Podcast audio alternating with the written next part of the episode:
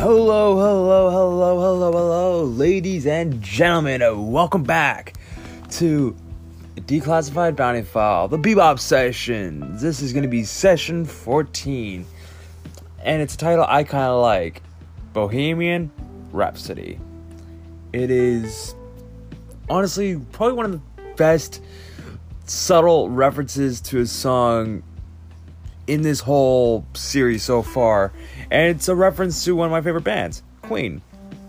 But the whole episode does not have anything at all to do with it, surprisingly enough. Basically, here's what the prologue is according to Netflix and a few other places. Toll booths at the interstellar travel gates have been attacked. The Bebop's crews pull their information together and try to track down the mastermind behind it all and while it's going like basically that's what goes on. They're trying to track down who decided to make this whole attack happen and apparently it has to do something with the gate corporation that created these uh, hyperspace gates. And honestly i'm kind of disappointed that i'm kind of stuck on titan right now because of these gates. One of them was attacked and i can't really get back to mars. Sadly. I was gonna head back to Mars to get something to eat because I was just down here on some business. Having to talk to an old friend of mine about some old bounties, but uh, yeah, didn't happen. It didn't come to fruition. He didn't have the information. We just decided to just have a coffee and just drink and chat, pretty much. But that's beside the fact, ladies and gentlemen, my space cowboys and cowgirls. You kind of want to know if I like this episode or not and I'll kind of give you a bit of a brief description about this whole situation. Basically, the story is Spike, Faye, and Jet capture some culprits who they think were the mastermind behind something like one of the hybrid gates being attacked. They find out while they're watching uh, Big Shot that that's not the case. Someone's they, they only caught X amount of people, but that's not like none of them were the real mastermind. They were just all technically tasked to do this by one guy named Chessmaster Hex.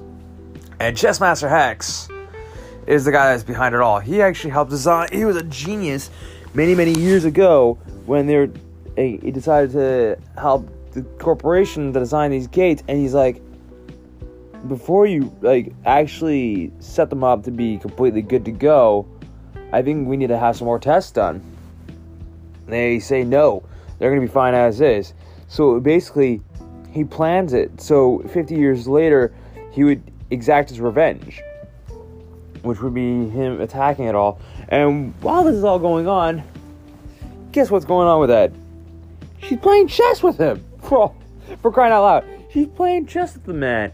It's hilarious. The, the kid who we all kind of love and hate sometimes, Ed, the hacker, Radical Ed, is playing chess.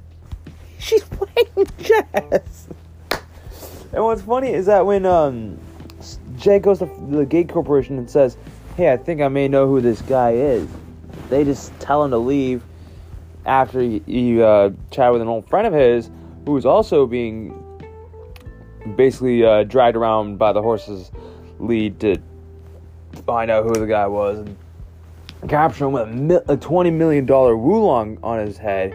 Woolong, bound, Woolong bounty on his head. Which, trust me, that's a lot of money. But honestly, it just it just sucks because honestly, when they find out it's just an old senile old man that Ed is playing chess with, for all we know, he loses his mind and just says, "Fuck it, I'm gonna stay here." When they like travel to this spot where he was at where he was hiding for most of his time. But even then, I kind of I feel for the guy he's hanging around these old bums that are just like whatever to him. He doesn't like he doesn't really care about them at all. He just thinks whatever. It's just one of those things. He doesn't really care about these people that are hanging around him. It's just whatever. They're just random people to him.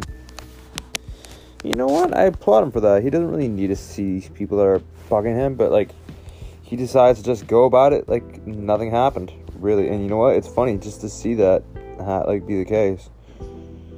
Because really, I didn't think that would be the case. But whatever. We all know what happens at the end of it. At the end of it all. But well, what really does happen is that well, they find out it's just an old man who likes playing chess. Ed has been playing chess with him the entire time while they're tr- still trying to track him down.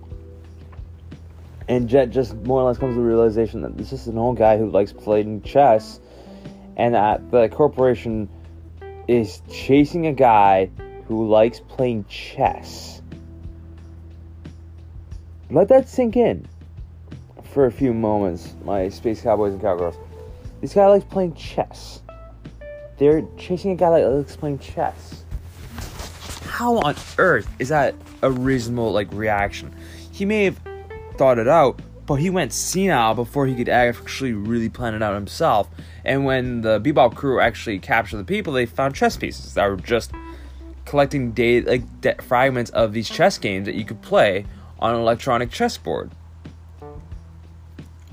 But when he tells him that, he's like, just do me one favor. To keep me from going to tell the press or whatever, lay off of him for me, please. I don't want my I don't want Ed's favorite chess partner to go away because she's gonna get really lonely. And literally by the end of the episode, she's still playing chess with him, and Faye's like, "You've been playing chess with them all like this entire time. It's been you're still playing and she's been playing for the entire week, and it's like, ouch, that kind of sucks." But what really does suck is when Ed kind of loses. I felt for her a little bit. I'm like, oh, poor Ed. And I don't know ha- what happens exactly to Chessmaster Hex, but I think he may have passed away or he just died happy knowing he played a good game with someone who was able to match him in some ways. Overall, this was a good episode. On the Woolong scale, I'm going to give this a solid. Mm, 7,000 out of 10,000 Woolong. Out of the episodes that I've taken, I've just watched after my break because I took a bit, I took a bit of a break from the episodes for a little bit, but you won't really notice that. I will because I'm the ones that I'm the one that's recording these episodes on these sessions. Oh, I'm recording these sessions. I'm, I'm recording these sessions, and I took a bit of a break after Jupiter Jazz Part Two you won't really notice that because, well, these are just going to keep on happening consecutively. And by the time you hear these episodes, you might notice that there might be something that I mentioned in the past that won't happen now. Because as I'm recording this, I remember mentioning in one of my prior podcasts I was going to appear at a convention which is now canceled. But that's beyond the fact, ladies my space cowboys and cowgirls. What does matter is that the next episode, session 15, if I recall correctly, it is 15 because this was session 14. The next session, if I do recall correctly, is going to be a Faye Valentine focused episode called My Funny Valentine. And well, I'm looking forward to recording that one talking to you guys about it and letting you know what I think about it because, like I said, it is going to kind of focus on Faye's past a little bit, or so I think. From what I saw in the little preview for it, that is the next up. That's the next session. So the next session will be called "My Funny Valentine," and I hope you guys have been enjoying it. My my space cowboys and cowgirls. I hope you all have been enjoying these uh, sessions. I know I have. But until next time, I will see you you space cowboys and cowgirls later on. This is Scott Betson reporting live on Titan. End transmission.